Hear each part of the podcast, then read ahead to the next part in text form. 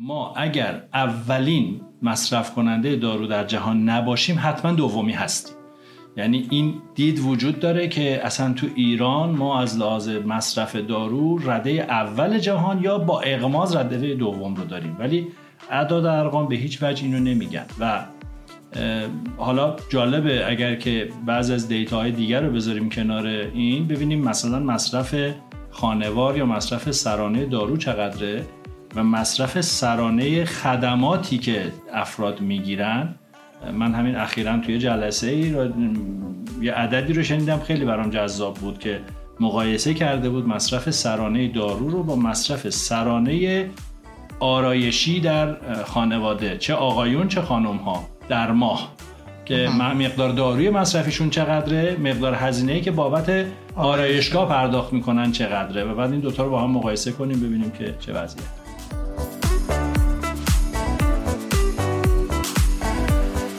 سلام عرض می کنم خدمت همه شنوندگان عزیز. در خدمت شما هستیم. با چهارمین قسمت از فارماکست اولین پادکست تخصصی صنعت داروسازی.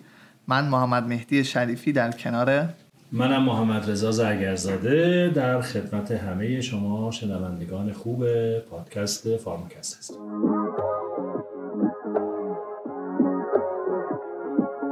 پادکست به همت مجموعه استوآپ تهیه و تولید شده.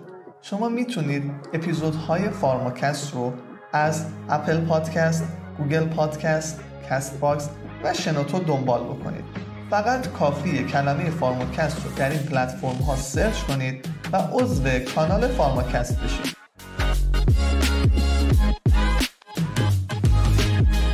توی این قسمت پارت دومش که ما مهمان داریم و در مورد مهمان قرار صحبت بکنیم. اما قبل از اینکه بریم مصاحبه مهمان رو بشنویم همونطوری که توی قسمت اول گفتیم ما تقریبا یه 7 ده دقیقه در مورد یک موضوع خاص قرار صحبت بکنیم.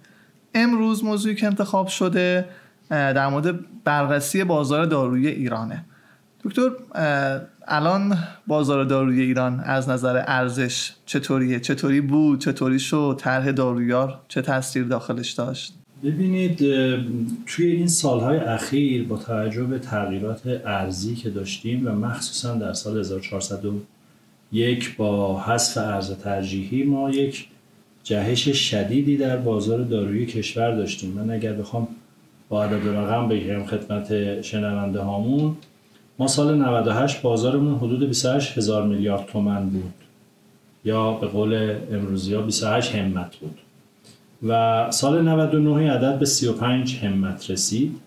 سال 1400 یک جهشی داشت 65 همت شد چون یک بخش از مواد اولیه و اکسپیان ها ارز نیمایی گرفت و ارز ترجیحی فقط برای برخی از API ها بود. و امسال که از تیر ماه در حقیقت ارز ترجیحی برای کلیه موارد مصرفی داروهای تولید داخل و قسمت زیادی از داروهای وارداتی برداشته شد یه چیزی حدود 120 هزار میلیارد تومن برآورد میشه تا پایان سال و سال آینده به نظر می‌رسه که شاید بین 150 تا 160 هزار میلیارد تومن بسته باز به سیاست های دولت داره و نرخ ارز که ببینیم نرخ ارز نیما به چه وضعیتی خواهد رسید. شاید هم خیلی بیشتر. بهتر الان برای سال 1402 عددی رو پیش بینی نکنیم ولی فکر بکنیم که سال 1401 شما با حدود 120 هزار میلیارد تومن خواهیم بست. و تو بحث تولید داخل حالا اون چیزی که آماری که اعلام شده حدود سی تا چهل درصد ارزبری داره که این رو وقتی که شما تبدیل به نیما بکنید و نرخ ارز سال آینده رو ممکنه اعداد خیلی جهش های تندی داشته باشه. من فکر کنم از دلاری خیلی بازار ما نوسان نداشته. شاید ریالی خیلی بالا پایین شده به خاطر قیمت ارز ولی دلاریش انگار در حد همون 5 میلیارد دلاره بوده تقریبا. دقیقا همینه. ببین ما اگر اینا رو تبدیل به نرخ دلار بکنیم. البته تبدیل به نرخ دلار درست. برای اینکه شما می‌دونید الان بعضی از آمارهایی که شما توی بانک جهانی می‌بینید چون نرخ ارز در حقیقت ترجیحی یا دولتی رو اونها شاخص قرار میدن نسبتی که می‌گیرن عدد بزرگتریه. در حالی که ما اگر که مثلا ارز نیما داریم استفاده می‌کنیم به ارز نیما تقسیم کنیم عدد رو عدد عدد کوچکتری میشه.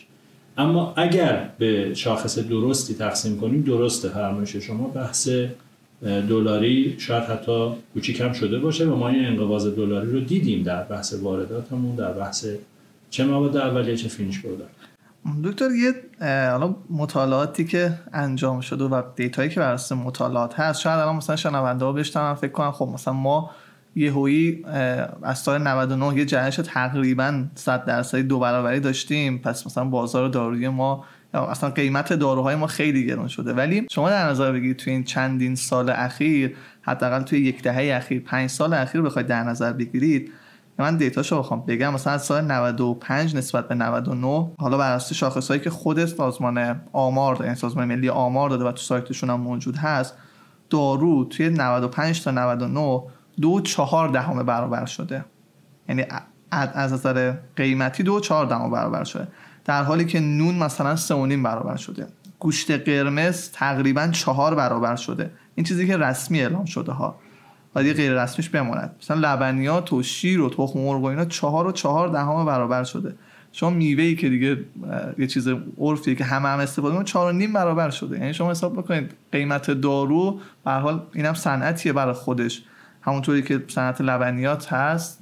شما ببینید صنعت لبنیات چهار و نیم برابر شده. در حالی که انقدر دارو رو منقبض نگه داشتن که دو چهار دهم برابر شده و انقدر توی هیاهو هست. یعنی افزایش قیمت دارو خاطر اینکه همونطور که تو قسمت قبلی هم گفتیم یه کالای حیاتی دیگه. اساسی نیست. چرا لبنیات اساسی باشه دارو حیاتی خیلی تاثیر گذاره و هی تو بوق کرنا میره. اما خب این هست و این تحت تاثیر قرار داده بازار داروی ما رو. می‌دونید احتمالا ما مدت خیلی طولانی قیمت دارو ثابت نگه داشته شد به این ادعا که داره ارز ترجیحی می‌گیره و لذا هیچ افزایش قیمتی نباید داشته باشه. در حالی که این ارز ترجیحی فقط و فقط در رابطه با ماده اولیه و ماده مؤثره در حقیقت فقط اختصاص داده شده بود و اکسپیان ها اقلام بسته بندی و همه جوانب ساخت دارو با و هزینه خدمات. اینها بر اساس نرخ نیما یا نرخ آزاد در حقیقت محاسبه می‌شد. خیلی عدم توازن جدی بین بحثای داروی تولید داخل و وارداتی هست. اگر که حالا بخوایم عدد رقم بگیم الان ادعا میشه که حدود یک درصد مثلا بازار داروی کشور سهم وارداته و 99 درصد تولید داخل. اگر, اگر اینو بپذیریم اگر اینو بپذیریم اون یک درصد 13 درصد ریالی ارزبری داشته. علتش هم خیلی ساده است. شما وقتی داروی وارداتی رو ارز دولتی بهش میدین به جعبه اون دارو هم ارز دولتی دادید به بروشور اون دارو هم ارز دولتی دادید به آلومینیوم و پی وی سی اون هم ارز دولتی دادید به excipient ش هم ارز دولتی. ولی داروی تولید داخل فقط API و ماده مؤثر است که ارز دولتی می‌گیره و سایر اقلام با ارز آزاد انجام میشه. البته ناگفته نماند. ما وقتی که حدودا تو کشور 14500 IRC داریم که 2000 تاش وارداتیه و 12500 تاش تولید داخل. و هر کدوم از اینها اقلامی دارن که هر کدوم از اینها IRC خودشو داره. و اگر بخوایم یه ملاحظه اقتصادی خیلی جدی رو این بکنیم به نحوی که یه قیمت گذاری درستی یا یه برآورد صحیح داشته باشیم خیلی کار سنگینیه. و من می‌خوام حالا اینو مرز بکنم. علیرغم همه نوسانات و بالا و پایین ها و مسائلی که راجع به بحث دارویار مطرح میشه به نظرم میاد بچه های سازمان دارو غذا خیلی واقعا روی قصه کار کردن و سعی کردن کمترین آسیب زده بشه. حالا به نتیجهش خیلی کار نداریم. ولی می‌خوام بگم که کار کار سختیه. کار ساده دو, دو تا چهار تایی نیست که بشینیم دوره یه میز و تصمیم بگیریم و تمام. یه شب هم اجرا کنم. فکر شده بود ولی حالا دیگه اینکه چی شد و ما احتمالا توی قسمت های بعدی پادکست بریم سراغش و تخصصی بررسی بکنیم. دکتر به عنوان یه نکته چون من دیدم خیلی وقت سیاست گذارا مثلا میان صحبت می‌کنن در مورد اینکه ما مثلا سرانه ریالیمون مثلا دو برابر شده. حالا دیتایی که وجود داره ما تو سال مثلا 95 جمعیت حدود 80 میلیونی داشتیم. و سرانه که هر سرانه ریالی که هر ایرانی مصرف می‌کرده یعنی دارو مصرف می‌کرده 204 هزار تومان بود. یعنی هر کدوم از ما تو سال نزدیک 204 هزار تومان پول دارومون می‌شده به صورت میانگین. سال 99 84 میلیون تقریبا جمعیت داشتیم. سرانه ریالیمون شده 416 هزار تومان. خیلی هم میگن آقا مثلا تو این پنج ساله با توجه به سیاست هایی که اتخاذ شده ما سرانه ریالیمون دو برابر شده. در که شما از یه زاویه دیگه بخوایم نگاه بکنیم سال 95 تقریبا سرانه دلاری بخوایم حساب بکنیم 65 66 دلار بوده سرانه حالا سال 99 قبل از اصلا این افزایش قیمت ها و این جهش هایی که دو سال اتفاق افتاده بخوایم در نظر بگیریم شده 55 دلار و الان قطعا کمتره. یعنی شما حساب کنید ما تو 5 سال 11 12 دلار حدودا سرانه اومده پایین. و نکته جالب ترش اینکه میانگین جهانی حالا نه فقط کشور توسعه یافته میانگین کل دنیا 170 دلار. یعنی ما ببینید چقدر با میانگین مصرف و میانگین سرانه جهانی مصرف دارو فاصله داریم. حالا این اعداد ارقامی که شما گفتید حاصل تحقیقات مشخص و منسجمه. ولی نکته خیلی جالب این هست که حالا از من به نقل قول از بعضی از مسئولین فعلی و قدیم سازمان دارو غذا عرض می‌کنم که در عمده مسئولین عالی رتبه کشور ما اگر اولین مصرف کننده دارو در جهان نباشیم حتما دومی هستیم. یعنی این دید وجود داره که اصلا تو ایران ما از لحاظ مصرف دارو رده اول جهان یا با اغماز رده دوم رو داریم. ولی اعداد ارقام به هیچ وجه اینو نمیگن. و حالا جالبه اگر که بعض از دیتاهای دیگر رو بذاریم کنار این ببینیم مثلا مصرف خانوار یا مصرف سرانه دارو چقدره؟ و مصرف سرانه خدماتی که افراد می‌گیرن من همین اخیرا توی جلسه ای یه عددی رو شنیدم خیلی برام جذاب بود که مقایسه کرده بود مصرف سرانه دارو رو با مصرف سرانه آرایشی در خانواده چه آقایون چه خانم ها در ماه. که مقدار داروی مصرفیشون چقدره مقدار هزینه که بابت آرایشگاه پرداخت می‌کنن چقدره. و بعد این دوتا رو با هم مقایسه کنیم ببینیم که چه وضعیتی. اوکی خب اگه موافق باشید بریم از قسمت اول مصاحبه رو بشنویم. با کمال میل من دعوت می‌کنم از شنونده های عزیز که این تیکر رو از دست ندن چون مهمان ما مهمان ویژه است. ممنونم دکتر متشکرم.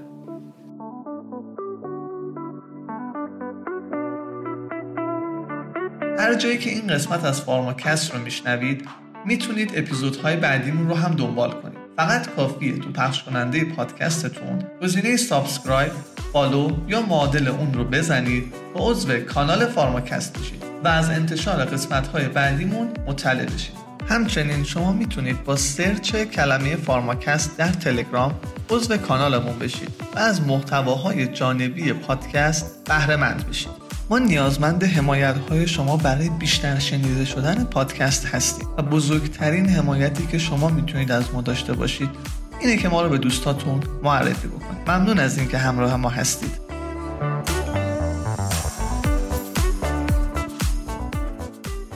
سلام عرض می‌کنم خدمت همه شنوندگان فارماکست. در خدمت دکتر دیندوست هستیم.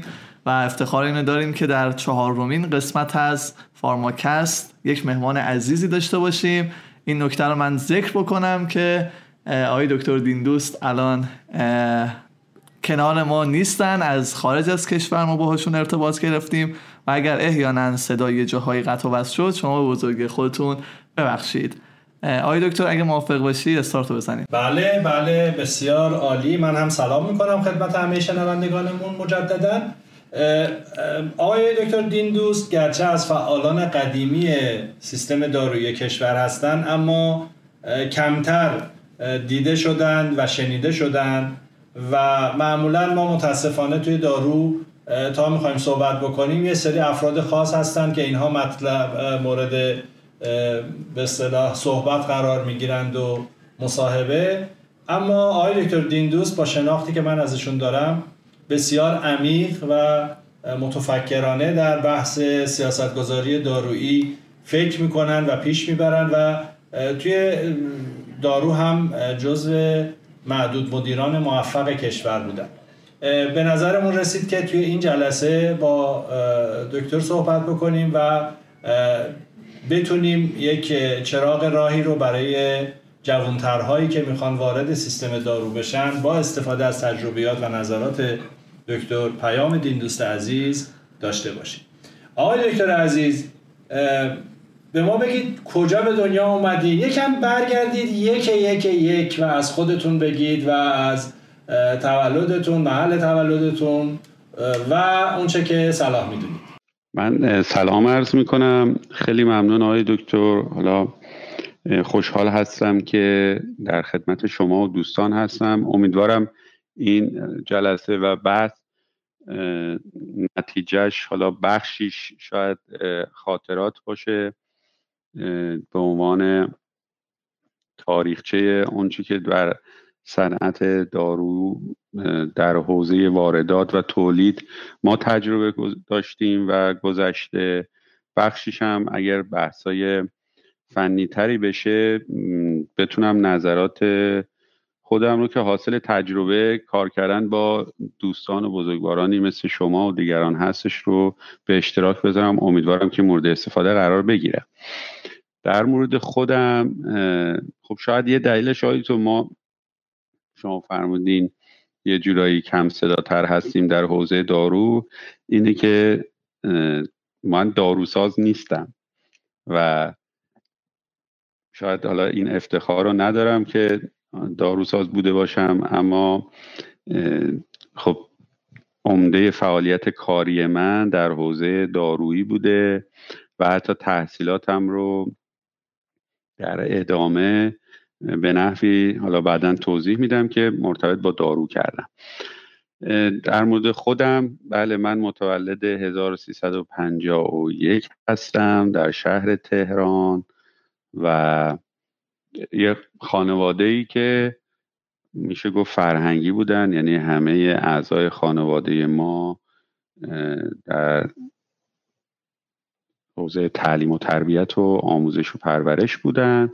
پدر بنده معلم بود همه در واقع بستگانمون تقریبا میشه گفت معلم بودند و نسل بعدی حالا معمولا تو خانواده فرهنگی اینه که بیشتر ترجیح بچه هاشون درس بیشتری بخونن. طبیعتا خب ما هم تنها سرمایه و داشته ای که به همون رسید از خانواده همین بود. تلاش کردیم درس بخونیم و وارد دانشگاه بشیم. خوشبختانه من تحصیلاتم در رشته پزشکی دانشگاه تهران بود با رتبه خیلی خوبی اون موقع کنکور سراسری بود. فکر کنم الان هم هستش در دو مرحله که تونستیم رتبه خیلی خوبی داشته باشم و وارد دانشگاه تهران بشم و تقریبا از سال سوم دانشجویی هم وارد حوزه در واقع کار دانشجویی شدم که حالا بی ارتباط با همین کار در واقع تجارت و دارو و تجهیزات پزشکی نبود. تجربیات خوبی رو من از اونجا شروع کردم. در ادامه پس از فارغ تحصیلی که خب خدمت سربازی و طرح بود و در به دنبال اون وارد دوره پی اچ دی مدیریت خدمات بهداشت درمان شدم که خب یه فرصت خیلی خوبی به من داد که با دانش مدیریت به خصوص در حوزه خدمات درمان و نظام های بهداشتی و درمانی به دست بیارم.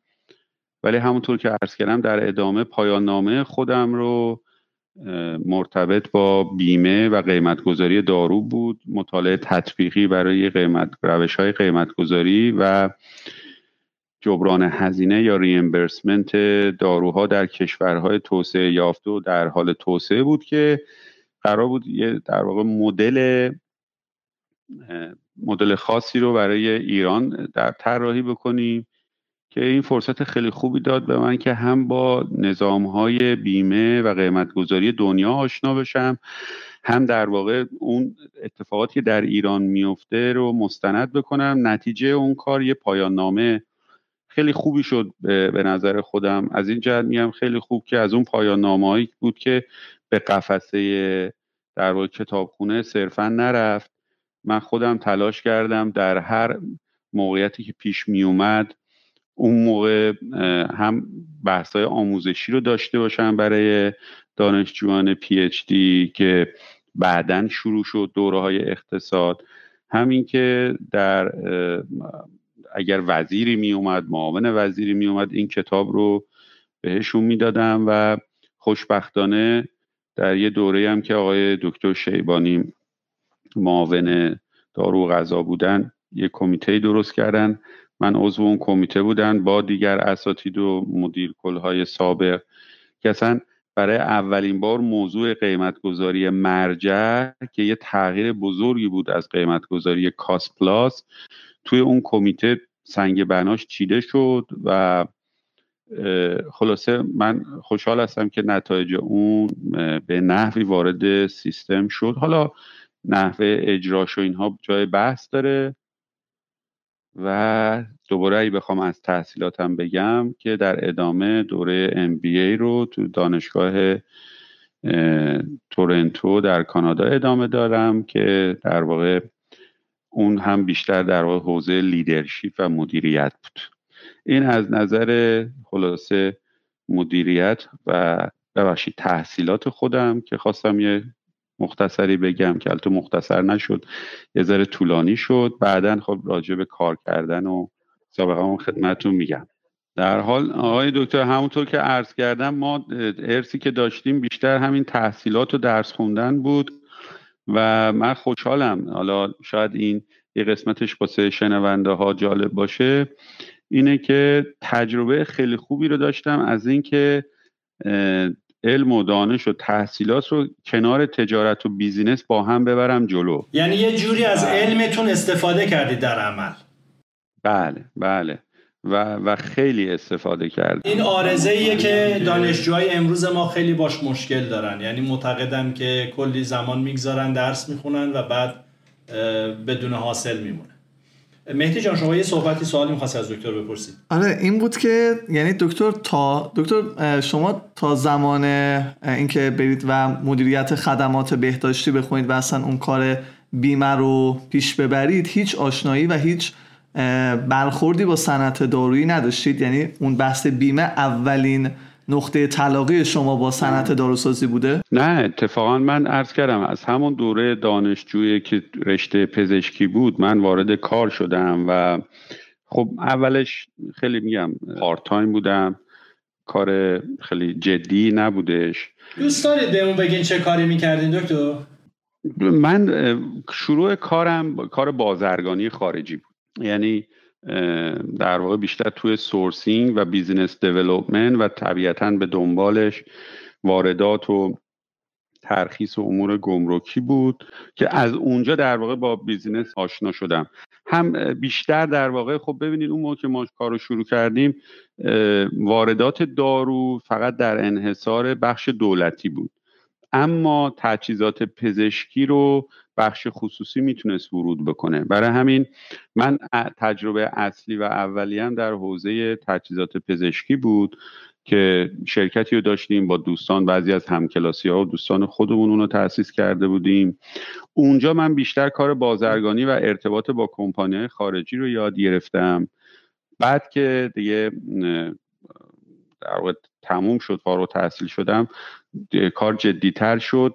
در واقع وارد شدیم به دهه هشتاد که موضوع خصوصی سازی و ورود شرکت های خصوصی در امر واردات شکل گرفت که ما تقریبا جز اولین شرکت هایی بودیم که شروع کردیم اون کار رو. اونجا در واقع در من تجربه خیلی زیادی رو با حوزه دارو به خصوص قسمت بازرگانیش داشتم و به همین دلیل هم بود که من در واقع تصمیم گرفتم توی قیمت گذاری و بیمه دارو مطالعه انجام بدم.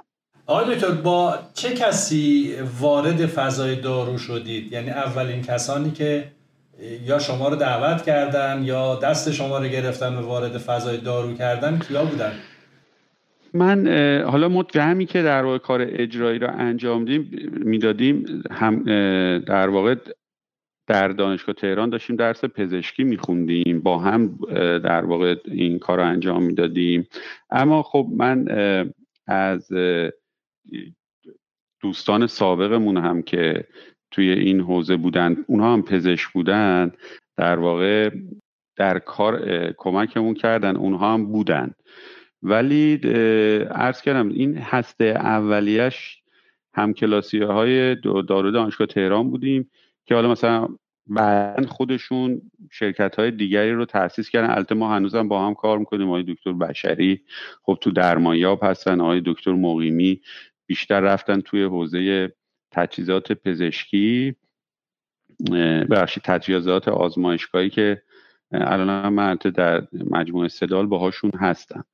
بعد ما موقعی که می‌خواستیم وارد کار دارو بشیم اتفاقی که افتاد این بودش که با دیگر افرادی که در حوزه تجهیزات پزشکی تجربه کار داشتیم و در واقع تجارت با هم کرده بودیم و یک شناخت خیلی خوبی رو اصلا پیدا کرده بودیم سنگ بنای شرکت بهستان دارو رو چیدیم. و بهستان دارو در واقع شرکتی بود که مجموعه ای از افرادی که قبلا در تجهیزات پزشکی تجربه کار داشتن به صورت وارد کننده و حتی تولید و در حوزه دارو هم بیشتر نمایندگی داشتن. چون اینجا هم بخوام یه گذری بزنم به اون تاریخچه این بوده که ما قبل از در واقع دهه 80 که خصوصی انجام شد شرکت های دارویی فعالیت داشتن. ولی عمده کارشون این بود که نماینده کمپانی های خارجی بودن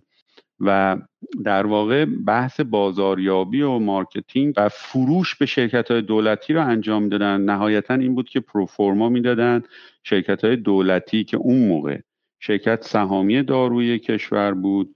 دوم هلال احمر بود. سوم شرکت داروپخش. عمده واردات توسط این سه شرکت انجام می‌شد. و بعضی از محصولات خونی رو هم در واقع سازمان انتقال خون توسط شرکت پالایش پژوهش وارداتش رو می‌کرد.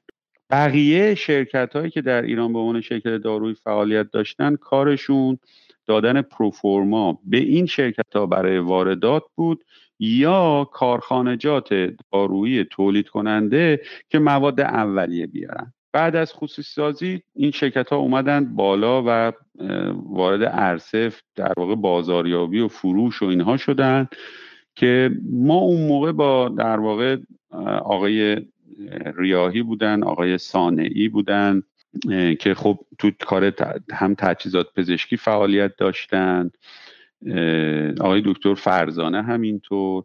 با اینها در واقع حالا یه مجموعه هم قبلش فوریت های دارویی نور بود که من اونجا کار بازرگانی رو انجام می‌دادم.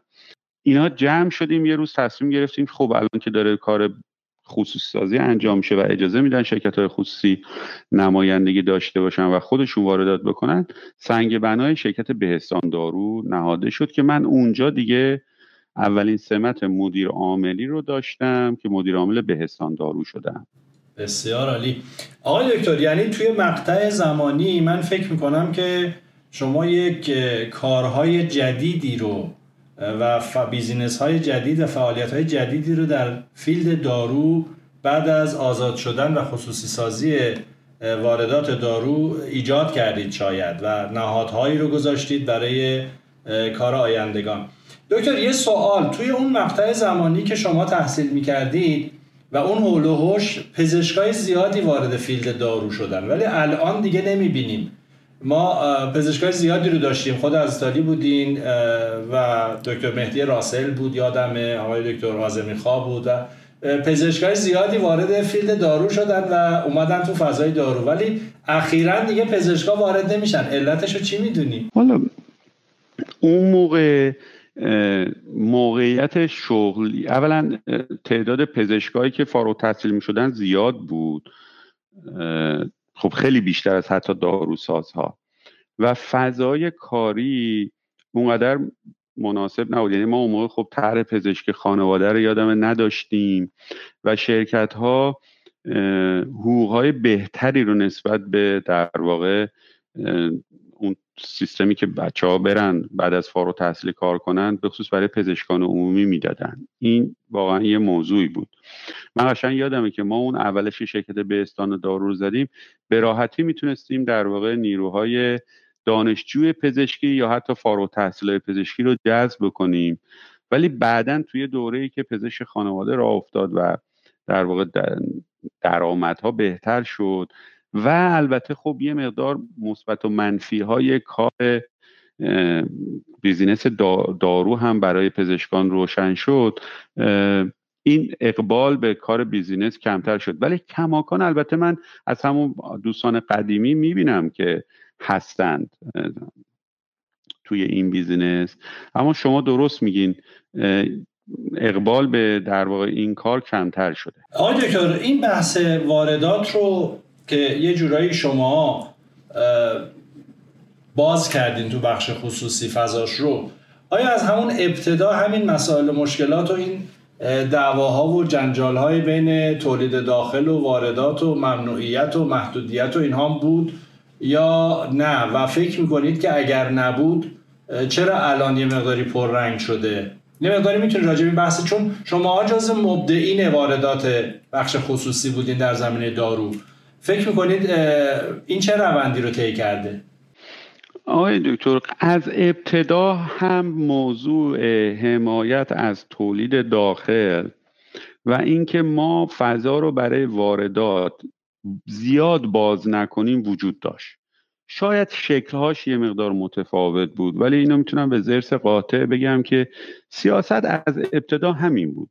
در حال دوستانی که در حوزه دارو سمت مدیریت داشتن تفکراتشون رو اگر نگاه بکنین تفکر دولتی بوده. یک. یعنی یه نگاه حالا ما چپ و راست رو من قسمت سیاسیشو نمیگم ولی از نظر اقتصادی یه نگاه چپ در مدیران ارشدی که روی کار می اومدن در حوزه دارو همیشه بوده. معتقد بودن که باید ما خدمات درمانی و خدمات دارویی رو دولت در واقع ارائه بده. معتقد بودن که هزینه هاشو باید بیمه ها و دولت همیشه بده و به همین دلیل معتقد بودن که این باید کنترل بشه قیمت گذاری و به همین دلیل معتقد بودن که ما هر چقدر بتوانیم به سمت تولید داخل بریم داروها برامون ارزونتر در میاد نسبت به واردات. لذا تا می توانیم دارو را در کشور تولید بکنیم که ارزون تر بشه.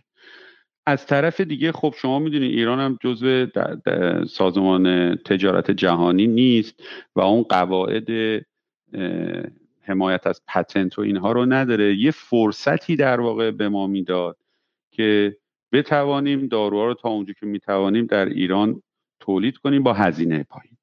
یعنی می‌خوام بگم این تفکر تفکری بوده که از ابتدا شکل گرفته. ریشش هم می‌تونه بخشیش اصلا توی قانون اساسی کشور باشه که درمان رو در واقع در حوزه دولتی می‌بینه خدمات درمانی رو معتقده که باید بیمه همگانی و توسط دولت ارائه بده. یعنی می‌خوام بگم که این یه منشأ حتی از قانون اساسی و فکری داره تو مجموعه ما. برای همین از ابتدا این بوده. و من یادم میاد. حالا روش های حمایت چطور بود اون موقع؟ خب خیلی از مولکول های جدید وارد FDA آمریکا و حالا اون موقع EMEA نبود. ولی در واقع کشورهای اروپایی تایید می‌کردن و وارد بازار می‌شد. اما در ایران هیچ موقع تو وارد لیست داروهای رسمی نمی‌شد. و همیشه یه فاصله بین لیست داروهای رسمی بود و داروهایی که می‌تونست تولید و واردات بشه و در دنیا استفاده می‌شد. چرا؟ برای اینکه اون موقع اینی که من دارم میگم مثلا سال 80 و قبلش همیشه این بحث بودش که ما لیست داروهای رسمیمون لیستی هستش که بیمه ها باید حتما پوشش بدن و هزینه هاشو بدن. از طرف دیگه بیمه ها که منابع مالی نامحدود ندارن یا حداقل در اندازه ای که بتوانند به استانداردهای جهانی داروها رو کاور بکنن ندارن. این باعث می‌شد که کارگزاران و مدیران ما همیشه از این لیست داروهای رسمی استفاده بکنن برای اینکه اون محدودیت رو ایجاد کنن. یعنی می‌گفتن خب اگه داروی قرار تولید بشه یا واردات بشه طبیعتا اول باید تو لیست داروی رسمی بیاد. حالا چون ما باید همه هرچی میاد بیمه پوشش بده و پولشو نداریم پس به این راحتی اینو وارد لیست نمی‌کنیم. اولین و بزرگترین محدودیت در تأمین دارو چه به صورت واردات چه تولید از همونجا شروع می‌شد. و بعدا حتی اگر دارویی رو می اومدن بررسی می‌کردن می‌گفتن خب نه این حتما داروی موثری هست دیگه مطالعات کشورهای دیگه اینو نشون میده و معمولا هم بعد از چندین سال از در واقع تاییدیه FDA ما به این نتیجه می‌رسیدیم که اون دارو برای ما مفید هستش. اولین کاری که می‌کردن معمولا می‌گفتن خب اینو ما به شرط تولید داخل وارد لیستش می‌کنیم. اگر شما لیست های قدیمی ببینید همیشه جلوش مثلا می‌زدن که به شرط تولید داخل. خب حالا این چه اتفاقی میافتاد؟ داروهایی بودن که توی دنیا تایید شده بودن. پزشکان ما مجلات و تکسبوک ها رو میخوندن و می‌دیدن این داروها برای بیمارانشون مفیده. شروع می‌کردن نسخه کردن. نسخه ها میومد توی بازار میچرخید. و خب تو لیست داروهای رسمی نبود کسی نمی‌تونست تولید کنه. اون شرکت های دولتی هم که اون موقع مجوز داشتن وارد کنن هیچ موقع این سراغ اینا نمی‌رفتن. از اونجا پدیده در واقع مراکز تک و فوریتی شکل گرفت. در ابتدا به نام مراکز تک بود که کارشون چی بود؟ کارشون این بودش که داروهایی که در دنیا استفاده میشه مورد تایید هم هست اما در ایران قابل دسترسی نیستش به صورت تک نسخه مریض ها بتوانند برن به یه مراکزی مراجعه بکنن و اون مراکز براشون تهیه کنن بیارن بدن. اون موقع قرار نبودش که این داروها در در واقع تعهدات دولت هم قرار بگیره. یعنی بیمه ها هیچ تعهدی برای اون نداشتن. این در واقع فرمولی بود روشی بود برای اینکه هم قانون رو نقض نکنن هم اینکه بتونن اون دارو به مریضا برسونن. بعد که جلو رفتش من حالا دارم این وسط یه تاریخچه هم راستش راجع به مراکز تکنوسی فوریتی میگم. یه مقدار که ما جلوتر رفتیم موضوع کمبودها پیش اومد. خب حالا کمبودها همیشه بوده در سیستم داروی ما. تو دنیا هم این اتفاق میفته. اومدن دیدن که خب بهترین جاهایی که فلکسیبل هستن اون اجیلیتی رو دارن اون سرعت عمل رو دارن و می‌تونن به محض اینکه یه دارویی چه وارداتی چه تولید داخل به کمبود می‌خوره در تامینش اقدام بکنن اون مراکز تک نسخه ای بود که خود به خود این مراکز تک نسخه ای در واقع شرح وظایفش تبدیل شد به تک نسخه ای و فوریتی. و اینی که من الان دارم خدمت شما میگم اون موقع سه تا شرکت بود مرکز فوریت های یا داروی نور مرکز فوریت های پیک دارو مرکز فوریت های دارویی شفایاب و هلال احمر یعنی ما چهار تا مرکز داشتیم. سه تاشون خصوصی بود که چهارمی هم هلال احمر دولتی بود. این امکان رو داشتن که در واقع داروی تک و فوریتی رو بیارن به بیماران برسونن. طبیعتا هیچ سوبسیدی هم نداشت. قرارم نبودش که در واقع تحت پوشش بیمه قرار بگیره. و این یه مسیری شده بود برای ورود و معرفی داروهای جدید به بازار و بعد از یک مدتی ورود اونها به لیست داروهای رسمی و طبیعتا در واقع فراهم شدن امکان برای تولید اونها از یک طرف و از یک طرف دیگه واردات. خب منطقا هم حالا برگردم به اون سوال قبلی شما سوال اصلی شما که حالا اونجا همیشه این بحث بود که عرض کردم مثلا به یه طریقی می‌گفتن این فقط به شرط تولید داخل اومده و ما خب داروهای زیادی بودش که کماکان در لیست داروهای رسمی بود ولی هنوز رسما نمی‌شد در واقع اینا رو ثبت و واردات کرد اما کماکان راه تک و فوریتیش موجود بود. یعنی این خودش یه پازلی رو برای نظام دارویی ایجاد کرده که یواش یواش این درست شد. یعنی اون شرط به در واقع شرط تولید داخل برای داروها رو برداشتند و همین باعث شد که توی مقطعی من یادم زمان خب آقای دکتر آزرنوش بود که این اتفاق میافتاد. بعد به دنبالش آقای دکتر احمدیانی تشریف آوردن که یه مقدار در واقع این فضا بازتر و ارگانایزتر شد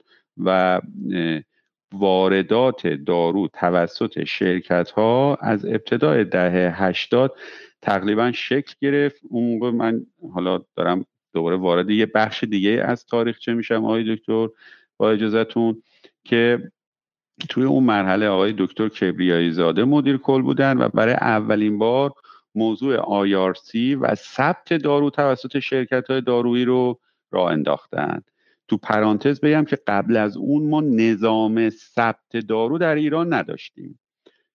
به خصوص برای وارداتی ها تحت عنوان پروانه تولید در واقع از اداره کل صادر می‌شد. اما به این صورت که آیارسی باشه یک نظامی داشته باشه دی تهیه بشه و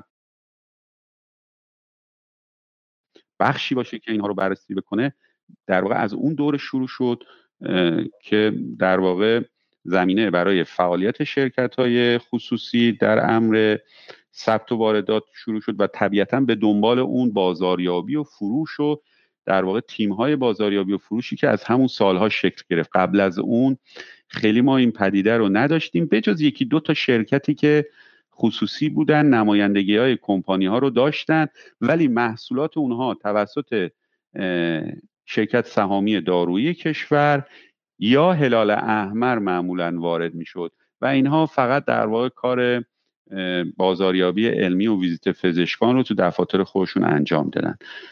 اون شرکت ها هم می‌تونم حالا اسمشو بیارم میگم چون چون بخشی از تاریخ ما هستش. خب از شرکت های خصوصی که قبل از خصوصی سازی فعالیت داشتن شرکت های بزرگش می‌تونم شرکت اکبریه رو اسم ببرم که خب از شرکت های با سابقه و خوشنام بودن.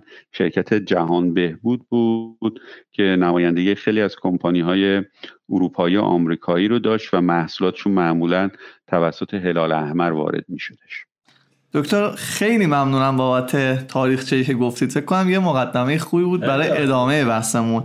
اما اگه موافق باشید ما تو این پادکست یه کاری که قصد داشتیم انجام بدیم و الان می‌خوایم واردش بشیم اون بحث فراز و نشیب های زندگی مهمونامون هست.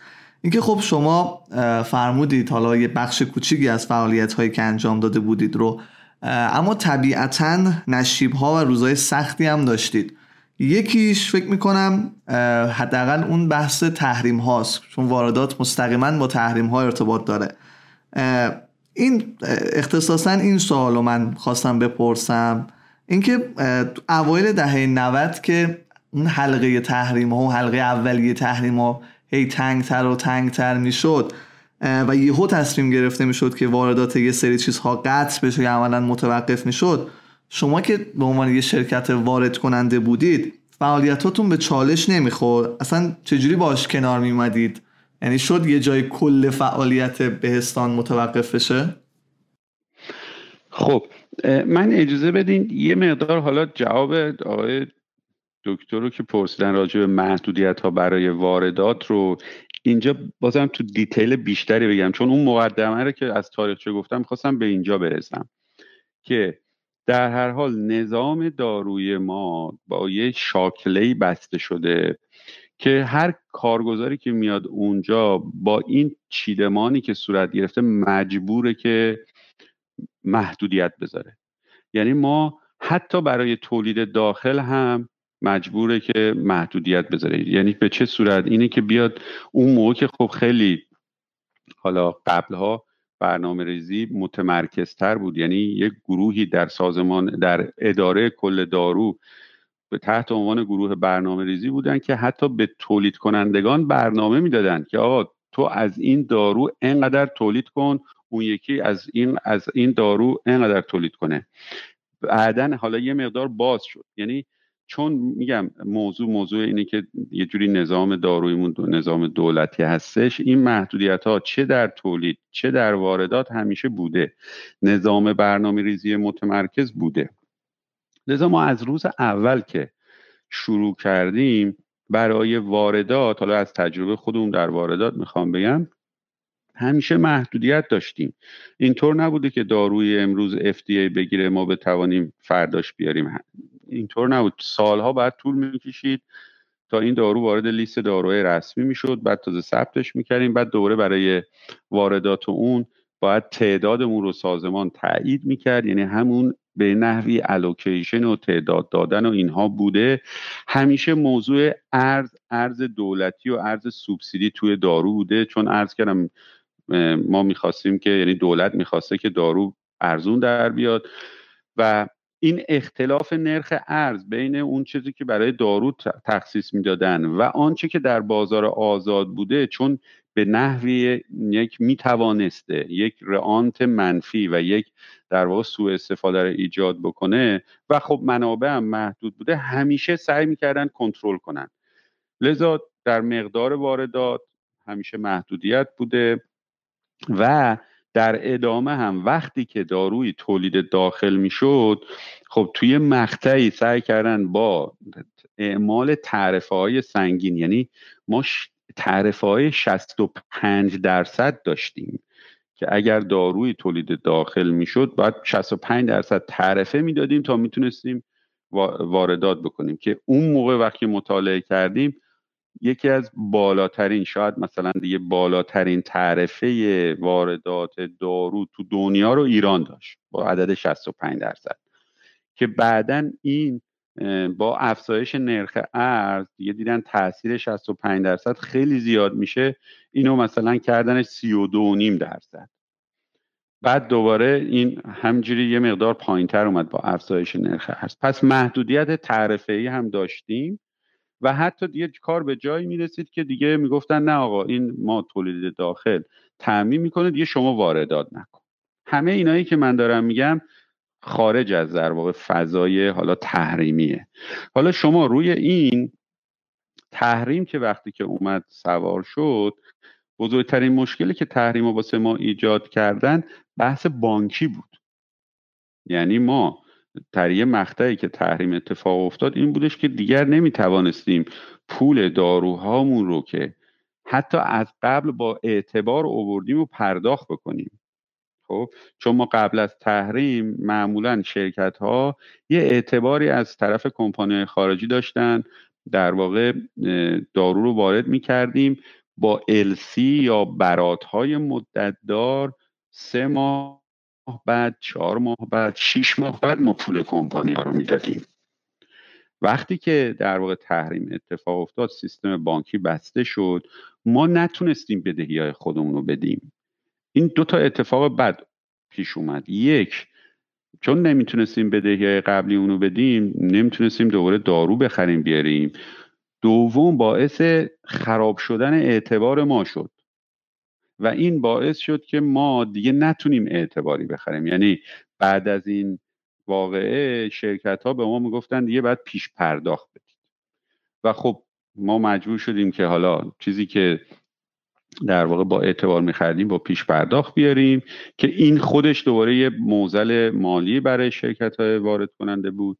و این اتفاق برای همه افتاد و در ادامه هم اصلا سیاست های بانک مرکزی بر این شد که کلا گفت آقا ما برای اینکه نمی‌خوایم تعهدات آینده در برای ارز تعهدات ارزی در آینده ایجاد بکنیم شما باید در واقع ارزتون رو اول بخریم بعد کالاتون رو بیارین. خب خود این با این اینترست ریت ها با این هزینه های بهره در ایران چقدر هزینه های عملیاتی شرکت های وارد کننده و تولید کننده رو بالا برد که الان دیگه حالا وارد اون نمیشم که این در واقع یک بیماری هستش که ما همش همه بهش مبتلا هستیم.